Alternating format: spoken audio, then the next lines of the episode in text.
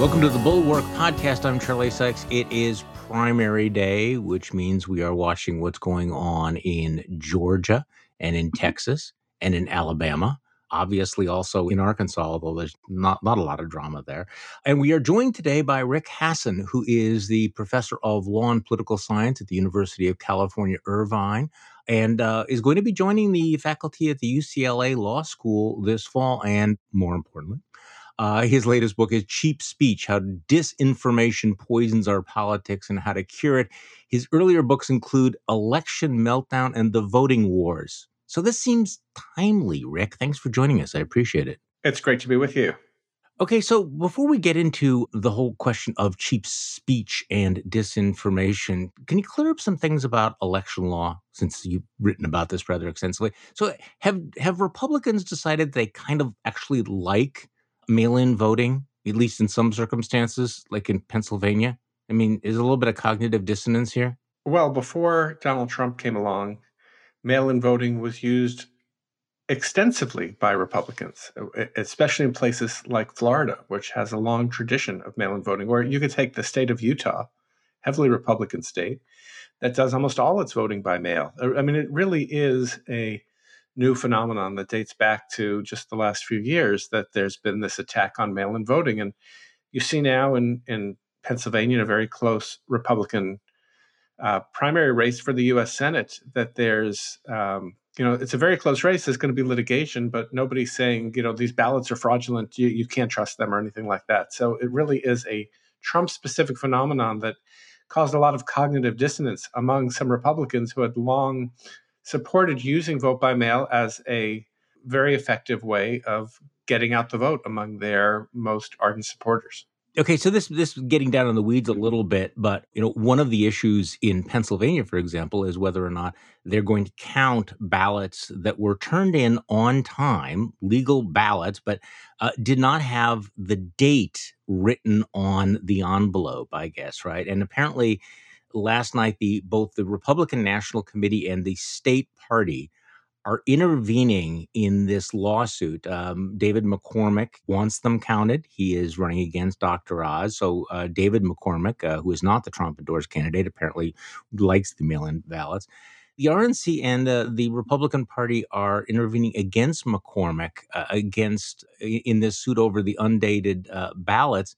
And as you pointed out on Twitter last night, so in other words, they want to disenfranchise some of their own valid voters who forgot to write the the date next to their names. It is interesting watching this play out as an intra-Republican fight. Yes, and it does have a, a very different feel to it. But uh, you know, let, let, me just explain what's going on with these ballots, um, because there's a big difference between what's going on now and what happened back in 2020. Yeah, back in 2020, a uh, states uh, the state supreme court in Pennsylvania had ordered that ballots that were received up to three days after election day would would be counted, mm-hmm. and there was a whole lawsuit that went all the way to the Supreme Court, and the Supreme Court never fully resolved the question of whether or not those ballots should have been counted or not. These were ballots that came in after the deadline from uh, that was set by state law. In this case, what's going on now? All of these ballots were received by election day. There's no question about them com- complying with state law in terms of timing. The voter simply forgot to fill out on the uh, envelope the date. You know, just for mm-hmm. signed and signed and date your ballot, didn't date it. And in a separate case involving a local election, just this week, coincidentally, the United States Court of Appeals for the Third Circuit applied a part of the Civil Rights Act of 1964, which says voters can't be disenfranchised for making an immaterial mistake, mm. a mistake that really doesn't matter right. to the outcome. It seems relevant. Right. So as soon as this decision came out from the Third Circuit, and the Third Circuit didn't even issue its opinion yet, it just issued its order that these ballots have to be counted, opinion to follow. The McCormick campaign sent letters to all of the counties uh, saying if you've got any of these ballots, and we think there could be at least hundreds of them where the voters got them in unsigned but didn't sign them but didn't date them, uh, you should count those. And then the Oz campaign sent something saying no, you shouldn't. And the counties are doing different things about how to deal with these ballots. So McCormick has sued uh, to require that the ballots be counted, and uh, Oz is, is opposing it. Uh, Trump, you may remember on election night, said Oz is ahead. He should just declare victory. You know, typical Trump playbook. You know, if the counting's in my favor, stop the counting. Um, and um, you know now, as you said, the the RNC and the Pennsylvania GOP are coming in on the side of uh, Oz, saying that these voters, who are all Republican voters, it's a Republican primary, should be disenfranchised because they made this immaterial mistake. Uh, and I think they see the larger play here, which is that they want to be able to disenfranchise voters for technicalities. Well, this is our future, isn't it? I mean, debating things like this, especially in a political culture in which it is not certain that the loser will acknowledge the fact that they have lost and and agree to a peaceful tr- transfer of power. And you know, we'll, we'll talk about a lot of things, but you know, fundamentally, and you talk about this, you know, fundamentally, that that is at the heart of what we mean when we talk about democracy. Is that when you have lost, you acknowledge the loss and you make way for uh, the winner of the election. If that breaks down, everything breaks down, right? I mean, there's, I mean, that that that is in a category all of its own. Yes, absolutely, and and political scientists have a name for that. It's it's called losers' consent. You know, you have right. a an election that's fair and the losers grumble but they you know agree to fight another day i mean this is why you know i took a lot of heat when i wrote election meltdown because i said that Stacey Abrams should not have refused to say that Brian Kemp was the legitimate governor of Georgia. You know, I think that there was an attempt to suppress some votes in Georgia, but I don't think the election was run in such an unfair way that you could say that it was a fundamentally unfair election. The losers should not accept the results. Uh, so Donald Trump is is not the only one who has made these kinds of comments, but he's obviously taken it to a whole new level. No, uh, no. Since we're talking about Georgia, there's a piece in the Washington Post that points out that that despite these new laws, which you know Democrats have described as voter suppression, um, that the voter turnout is in fact up. And you know, defenders of this law, including Brad Raffensperger, said that many of the criticism have been exaggerated. And the Post points out that a lot of the rhetoric directed at the Georgia bill was actually based on a on draft legislation that was subsequently scaled back and there was a lot of pushback, uh, put a tremendous pressure on Republicans in the legislature to strip out some of the more contentious provisions. And so, in the end, um, r- Republicans had agreed to drop uh, language barring most Georgians from voting by mail and curtailing early voting on weekends. They even expanded early voting hours in the final bill. So let's just talk about this because there's still a lot of heavy breathing about this bill. And I have been highly critical of it. But I, have gotten a lot of pushback from folks who say, okay, here's what's actually in the bill, and here's what people claimed in the bill, and this is what was changed. Where, where what do you think? Where do you come down on this? So I think I think the Georgia situation is very complicated. You're right that the proposed bill was much worse, um, and it took, I think, a lot of pressure, especially from the business community, and this happened in Texas as well, to remove the most onerous or, or troublesome parts of these bills. So I never thought that it was quite as bad as some people portrayed it. That said, provisions that say that you can't give water to a voter who's waiting on a long line to vote. No. That seems problematic to me. I also think that the rules that were put in place uh, that make voting by mail much harder uh, are likely to disenfranchise voters. And you know, the way I look at this is, uh, just because say turnout is uh, the same or up doesn't mean that there wasn't a barrier. It just means that people have overcome the barrier. And you mm-hmm. should really ask the question: Is this barrier that's been put in front of voters there for a good reason? Right. And so I think we can't just judge from turnout whether this is a good law or a bad law. And in fact, and I, I wrote about this when the Georgia law first passed. The provision in it that gives me the most concern is not one that potentially makes it harder for people to vote, but one that makes it easier to subvert election right. outcomes. I mean, this is really my concern is about takeovers of county election boards. And this issue is very complicated. So sometimes a state needs to come in and say that a county is incompetent in how it's running its elections. And I think, for example, of the Democrat uh, in Michigan Jocelyn Benson, who mm-hmm. sent in Chris Thomas, who's a Republican, one of the the, the, the former uh, person who, who, ran elections in Michigan. He basically came in to oversee Detroit because they had a history of maladministration, which I write a lot about mm-hmm. in my election meltdown book. And fortunately, he was there, and so all of the uh, he, things went pretty smoothly in Detroit, and all of the claims that you know Detroit had bungled the, the vote in 2020 turned out to be wrong because because he was there. And there have been problems in Fulton County, Georgia, too, with how they run their elections.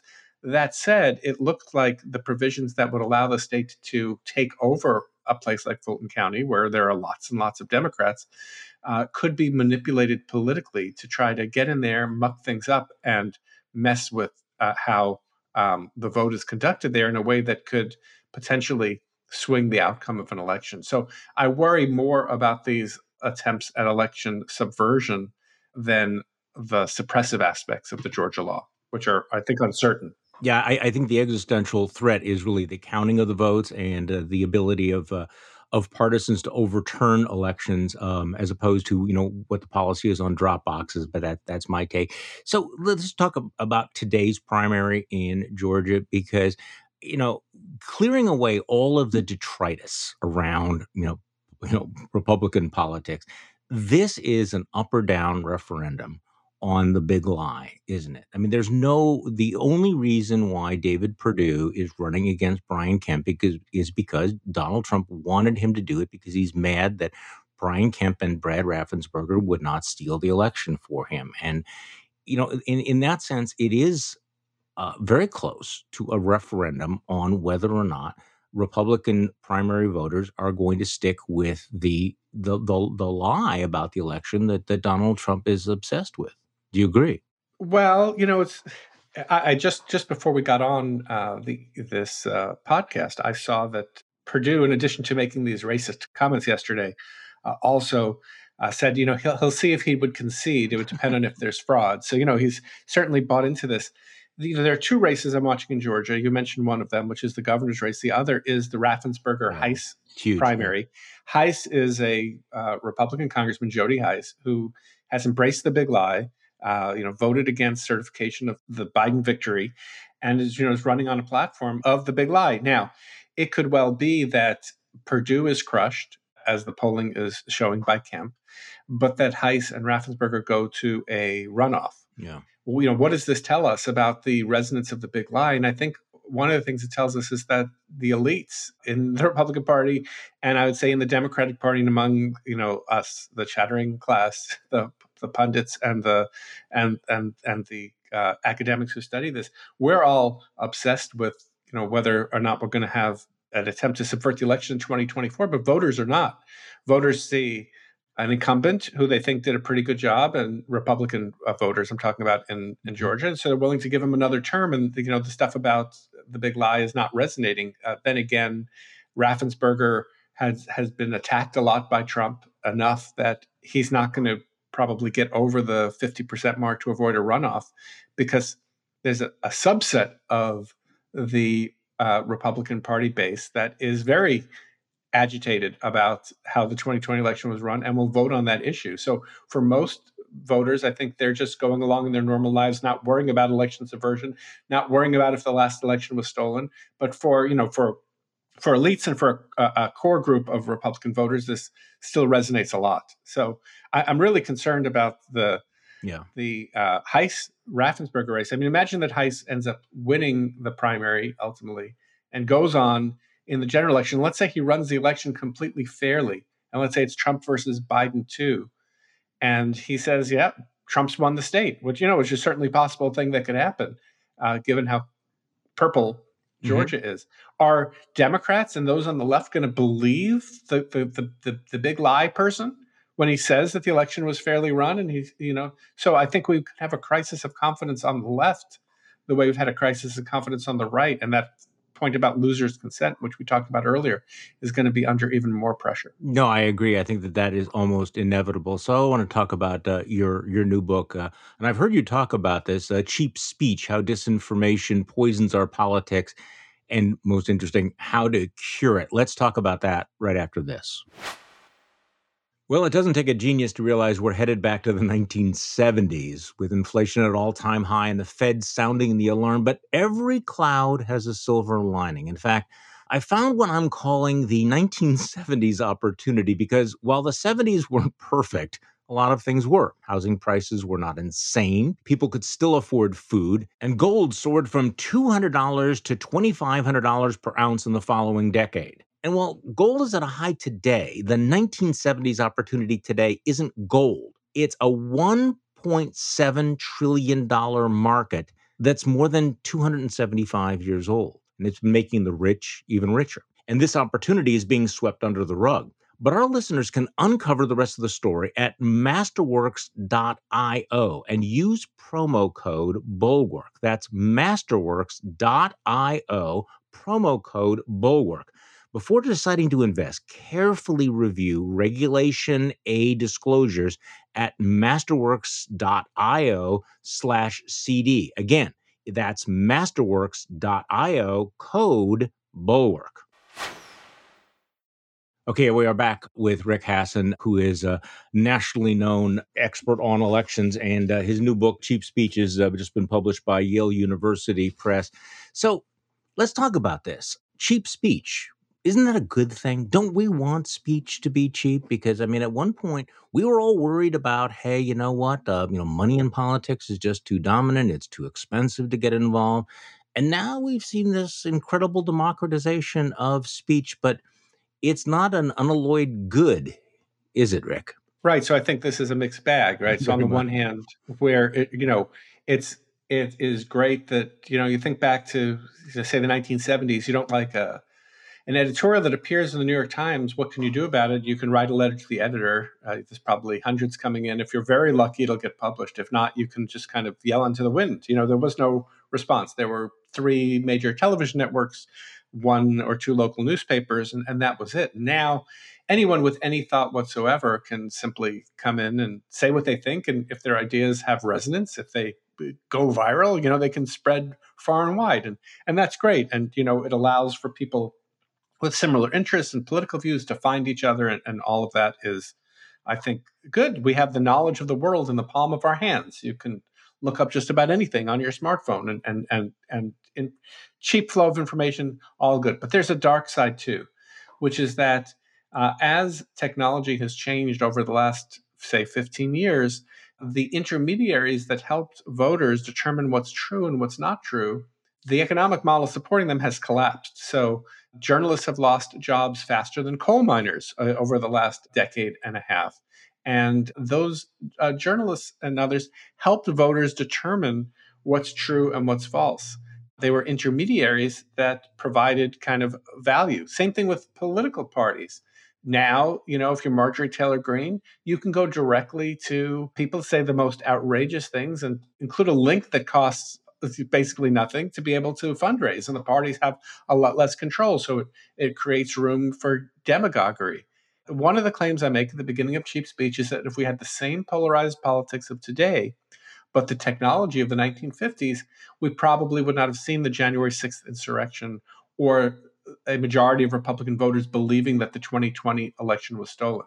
You know, Donald Trump went to Twitter over 400 times, according to a New York Times count, between November 3rd, when the election was held, and, and, and about three weeks later, making the false claims that the election was stolen or rigged in the 1950s, if he went up to the podium at the White House 400 times, he it, he wouldn't have got his claims repeated, and they wouldn't have been repeated without context, without fact checking. And so it's a lot harder for voters to determine what's true and what's false, which is really important in elections. And so cheap speech is speech is cheap in the in a second sense of the term that it prioritizes lower valued speech over higher valued speech. At least it can do that. You know, and you point out, you know, that, that it is harder and harder to determine what is true. And we haven't even confronted the impact of things like deep fakes showing politicians doing or saying things they didn't do or say. I mean, that, that hasn't been a major factor yet, but that also feels like it's inevitable that that's going to be a factor. And it's going to be very, very difficult for people to to sort that out, particularly if if it happens close to an election if you think about what Donald Trump did when he was building his political power, is that he attacked all the intermediaries that help us to determine what's true, what's not right. Of course, he attacked the press as the true enemy of the people. He yeah. attacked the opposition party. He attacked his own party. He attacked the judiciary and the FBI, right? So, all of the different organizations and entities that help voters determine what's true uh, now we can't trust them. You know, you can't trust the fact checkers, right? So who can you trust? And so it's one thing when we have different opinions uh, about facts in the world. You know, how should we deal with immigration? You know, what should be our policy on taxes? It's another thing when we disagree about the facts themselves, because then you don't have a common basis upon which to have a reasoned discussion. So, how much of this is supply and how much of this is demand? So, we have this big flood of disinformation, but you also have this uh, willing audience that is lapping it up, uh, goes to it, uses it, spreads it around, believes it. And I guess the question is at bottom, do people want true information or do they want information that simply confirms their biases? You know what I'm saying here? I mean, yes, right. So an, another way of phrasing this is, you know, do we have a, a supply problem or do we have a demand problem? Mm-hmm. And I think it's both, right? So there are a number of people who've gotten very rich spreading misinformation and disinformation. Yeah. You know, not the least of which is Donald Trump, who was able to raise hundreds of millions of dollars for supposedly for his his legal fund, but most of it went into a kind of leadership PAC slush fund that he can use for lots of personal expenses. So we, we should not ignore the, the financial side of all of this. Misinformation, disinformation about elections and about politics can serve both financial and political purposes. But also, you know, if you feel like you're losing your country and you can't understand why, say, Joe Biden would get 5 million more votes than Donald Trump, being able to explain it with fraud is, is, a very appealing thing. And so this is kind of a demand for this disinformation as well. And so then the question is, you know, how do you solve that problem? And in the book, I try and talk about mostly ways of giving voters easier access to accurate information. So even though we have these pathologies that have, have arisen because of the, the rise of, of cheap speech. I don't think that censorship is the answer. Uh, let's look at what happened with this disinformation board that the Department of Homeland Security is going to set up. I mean, just picture whichever president you uh, distrust the most and imagine that she gets to appoint the head of this board, right? It sounds Orwellian, right? So you don't want that, right? So uh, there are only two narrow circumstances where I think we actually want to shut down speech. One is foreign uh, speech, and the Supreme Court has said that mm-hmm. it's perfectly constitutional under the First Amendment to say that foreign entities can't try to influence our elections in certain ways, and speech that lies about when, where, or how people vote. Uh, you know, telling people uh, that they can vote by text uh, or social media hashtag, as someone did, and got 5,000 voters to try to vote in that way. But most of what I want to do is give voters better information. For example, one of the things I'm worried about are these deep fakes. These are using artificial intelligence uh, to create videos or audio that might make it look like you know President Biden's having a heart attack or uh, mm. Pre- President Trump is is saying a racial epithet, something like that. Uh, so I want those videos labeled as altered, so voters will realize when they're looking at this that oh, this isn't what's really happening. You know, that's a kind of information assisting device. So that's helpful if it's a supply problem. It's less helpful if it's a demand problem and voters want the false information. Then they won't believe the label that you know Twitter is forcing on them to tell them that the video is, is altered. So it's a really tough nut to crack when you think about it. And I think law is not going to be enough to get us out of this box. Well, you also talk about uh, transparency, uh, you know, changing election administration to make it more transparent and fair. And going back to uh, Georgia, uh, like what happened with Brad Raffensperger, you know, after Trump told him to find 11,000 more votes, you know, they did a full hand recount. They showed the results of the election were correct. They helped shut down the conspiracies in Georgia. But we're going to find out whether that worked because it's hard for me to imagine that they could have done more in terms of transparency, right? I mean, if, if that's the solution, we're going to find out whether that works, right? Right. Well, there's lots of different things that need to be transparent in elections. Chain of custody. You know, what happens to the ballots after they are collected in polling places? You know, where are they stored? You know, transparency in terms of what the rules are going to be if there's a dispute over the counting of ballots, right? So there's room for transparency all along the way. And there's also room for transparency in terms of who is trying to influence our elections. So, you know, it might matter if it's a group of uh, Russian government operators trying to pretend they're black activists and telling Hillary Clinton supporters not to vote in 2016. Or another example I talk about in the book is in 2017, when Jeff Sessions became the attorney general and there was the Roy Moore Doug Jones race.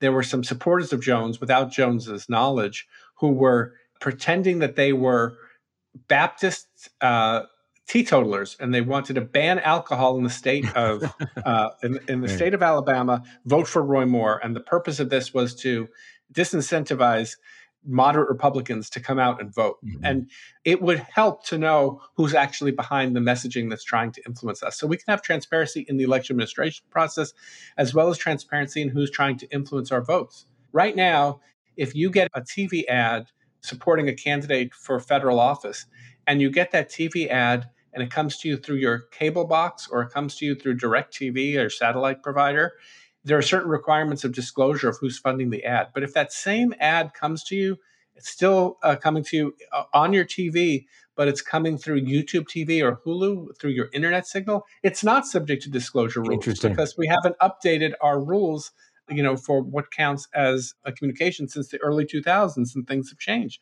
So we need to give voters that kind of information. This is an interesting issue because, as you point out in your book, you know, conservative justices like uh, Antonin Scalia were, you know, said that they were in favor of greater disclosure laws, but the Republicans in Congress now have flopped on that. Uh, they're they're not in favor of them, and the current Supreme Court appears to rely on this marketplace of ideas, which assumes the truth is going to emerge somehow. But as you point out, in a time of cheap speech, that that's not likely. So these disclosure laws seem like obvious things to do if that was possible. But without the Supreme Court, without Congress, it's going to be up to voters and consumers to do things. You argue. It's like what what because I think people feel powerless about this. If Congress isn't going to act, if the courts aren't going to act, what do we do about this?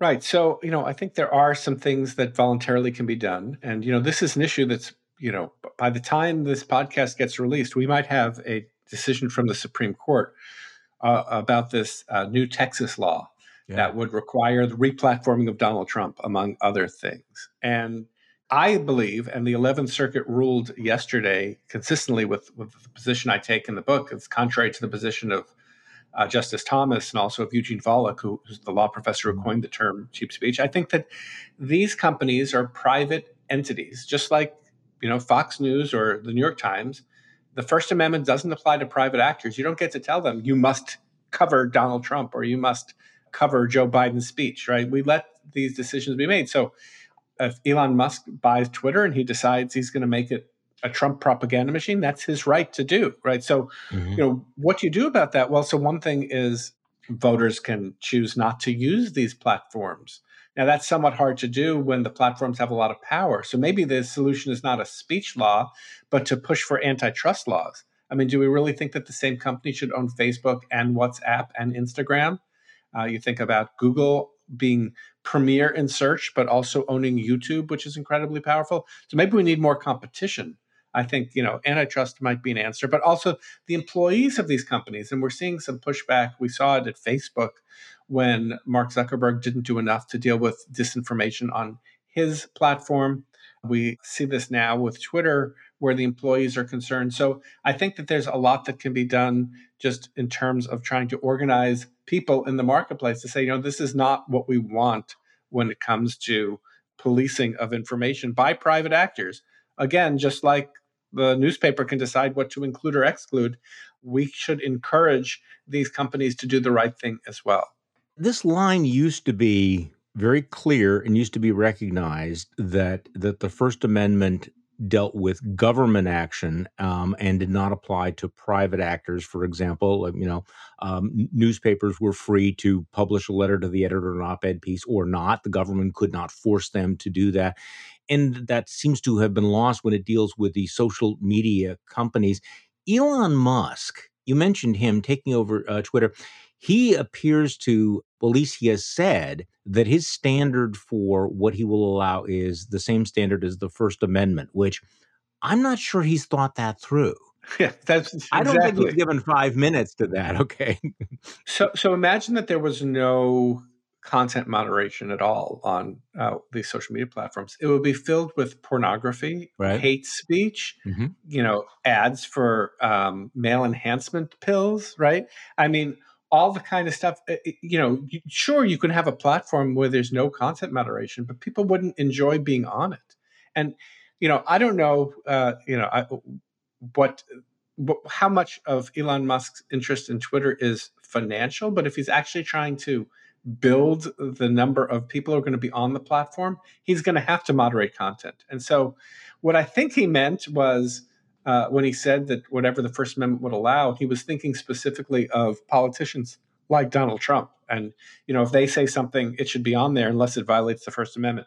That I think is a more defensible position. It's not one I agree with, but yeah. certainly he would not expect that all content would be allowed on and, and unmoderated if it's something that the, the government wouldn't be able to ban. I mean, there's lots of terrible things out there that I think rightly the First Amendment protects people's right to say, but you're not going to want to spend your day scrolling through that over your first cup of coffee. Which he will realize at some point if, in fact, he goes ahead with. Okay, so let's talk about uh, you know Donald Trump on Twitter. Did Twitter make the right decision by banning Donald Trump uh, after January sixth? Yes, I think they did, and uh, I think that Facebook made the right decision as well. You know, I think there should be a heavy thumb on the scale against excluding political voices, even political voices of people who have extreme views. But once they have a record of relentlessly undermining the integrity of elections, as Donald Trump did by making hundreds or thousands of claims of, of the election being stolen or false without any reliable information backing it up. And once you encourage violence, remember, it was Donald Trump who, uh, beginning in uh, December, began inviting his supporters to organize and come to the Capitol for a what he called a wild time you know, and and you know, if you don't do something, we're not going to have a country anymore. All of that kind of language, I think. Uh, it would have been irresponsible to have kept him on the platform, and I think they should have removed him earlier. And I should point out, you know, we don't know if if Elon Musk is going to end up actually purchasing Twitter and, and what he would do about uh, restoring Trump, but we do know what's going to happen at Facebook. Facebook initially banned Trump indefinitely but their self created oversight board, kind of a Supreme Court for Facebook, ruled that Facebook had to put a time limit on it and explain what it would take to get Donald Trump to be back on the platform. And Facebook came back and said, all right, it's a two year ban. So on January 7th, 2023, Donald Trump is back on the platform unless he's blocked again. And Facebook put out a standard and said, uh, if he's still a threat to the integrity of the democratic process, then he can be left off. And I think he still is. I mean, look at what he said. You know, he hasn't stopped with his false election claims about 2020, and he's saying it now about he's saying it about the Pennsylvania race that we talked about earlier. Uh, you know, he's he's willing to say fraud at the drop of a hat. I don't know if you remember back during the Iowa caucuses. Uh, when Ted Cruz was ahead, he was accused him of fraud. So you know, Donald Trump cannot lose without fraud. Is is the message? He's dangerous, uh, and you know, again, it's a private decision. Mark Zuckerberg and the people at Facebook can decide what to do, but I would urge them not to uh, restore him because I think that it just becomes an easy way for him to spread dangerous statements. Again, I'm not saying the government should ban Donald Trump, right? This is a private decision. And he's got his own media platform now. You want to hear what Donald Trump thinks? Go to Truth Social. You can get as much of it as you want. Okay, so the counterpoint to this, though, is the you know the, the the sunlight counterpoint, which is that okay, here's a man who wants to be president of the United States again. Let's shine the brightest spotlight on him. Um, if he is going to be spreading these lies, let's have it right here, out there, subject to this kind of scrutiny what's your argument? I mean, generally, that's the position that we would normally take that if you try to deplatform someone like Donald Trump, they'll simply find another platform. And then this actually enhances their appeal because they can play the victim card. So, in some ways, that has not worked out. It has not stopped the spread of the disinformation. I mean, if anything, the big lie has metastasized since Twitter kicked Donald Trump off. So, if the goal was to stop the flow of disinformation, then it failed? Well, so first, you know, I think your idea of let him out there so people can critique him, you know, that is the marketplace of ideas yeah. approach. That that counter speech is is always the best remedy. And I think, you know, if that were true, then we wouldn't have, you know, 60% of Republican voters or more believing that the right. election was stolen. So uh, counter speech has not worked. And, you know, people are saying, well, the concern about disinformation is overblown. I said, well, at least it's not when it comes to election integrity, where disinformation has really uh, gained a foothold. There is some evidence out there that the kinds of lies about the election being stolen have gone down markedly on social media since Donald Trump is, is gone, since he's off Facebook and Twitter. So these claims are circulating less, you know, on social media. But it's not just about social media, right? They've grabbed a hold on cable news, on One American News Network, Newsmax, you know, the, uh, Fox News. These are places where this stuff is out there. So, you know, it's not as though Donald Trump is not able to get his ideas out there. He still can. But why give him an extra megaphone to spread these lies? And of course, he spreads them in an unmediated way. Now, if Facebook is going to try to, you know, put it in context, that is something. And we saw in earlier in the 2020 election, before Trump was deplatformed, I write about this in Cheap Speech. Both Facebook and Twitter tried labels to, you know, say, uh, you know, that this information maybe isn't trustworthy. But Facebook's attempt at labels was so bad that it actually seemed to indicate that Trump was telling the truth. It said something like, uh, "Learn more about elections. Yeah. Go to USA.gov," you know, which seemed to be endorsing what Trump was saying. Uh, Twitter did a little bit better. You know, this this claim about the election is disputed or something like that. Um, but you know, it's a lot different than Walter Cronkite being able to get on TV, people to trust him and say, you know, um, Trump has said this, or you know, McCarthy has said this, and here's why that's not true.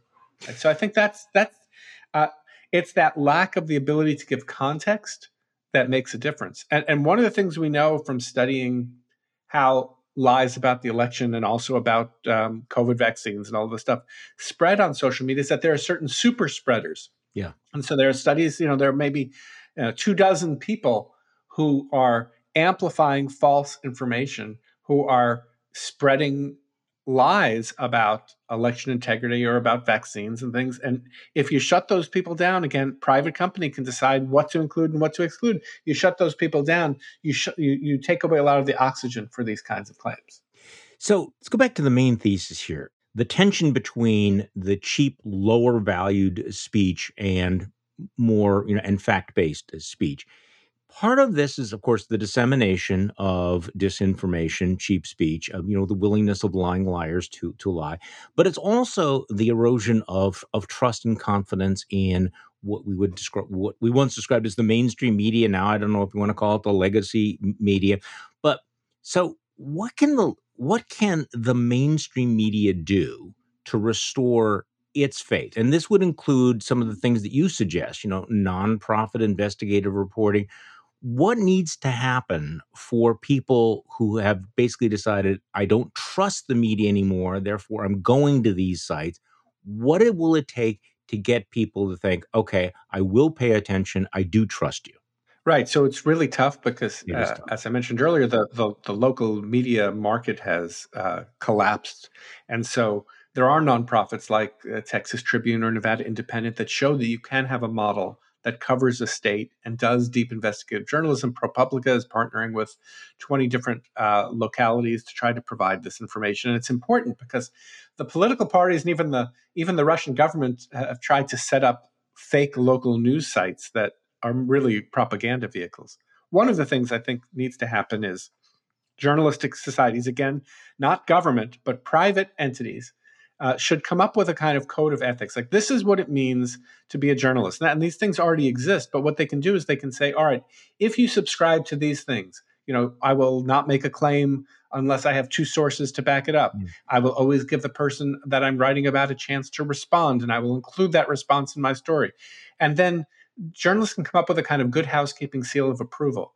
You know, so Los Angeles Times, they may not get it right all the time, but at least they're trying. They've pledged to do this. And you know, there might be fights over who gets the does Breitbart get the seal of approval or not. And then that seal of approval could be included on social media. So next to Los Angeles Times, you could have a little icon that would tell you, okay, they subscribe to this. This would be another way of giving information to voters. Okay, this is a source that is likely to be true. Not not for sure, but trying to uh, restore. And and then the other thing is that both journalists and social media companies need to admit when they make mistakes, right? So I think there's a lot of overreaction to 2016.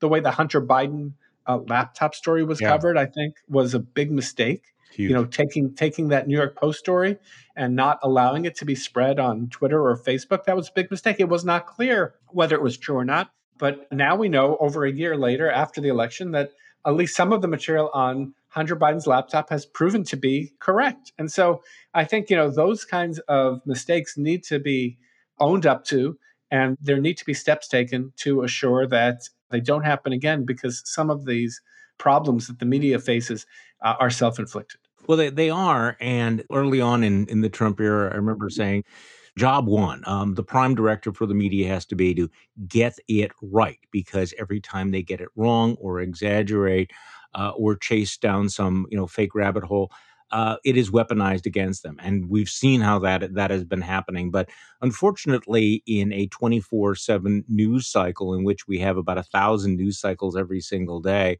um, you know the the incentives are to get things out really fast and, and uh, to go with stories that are too good to check necessarily.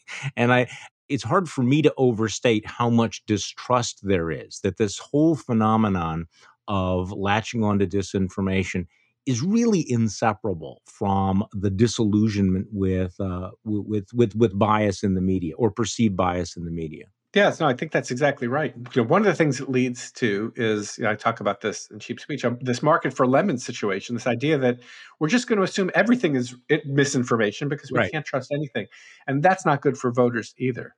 Right? Voters need to know when are they going to be able to trust something that they see or they read and, and that that is really the, the top uh, uh, aside from legal change that is the top private change that we need to see well, this is an immensely important book. The book is Cheap Speech How Disinformation Poisons Our Culture and How to Cure It. Uh, uh, Rick Hasen, thank you so much for joining us on the podcast today. It was great to be with you.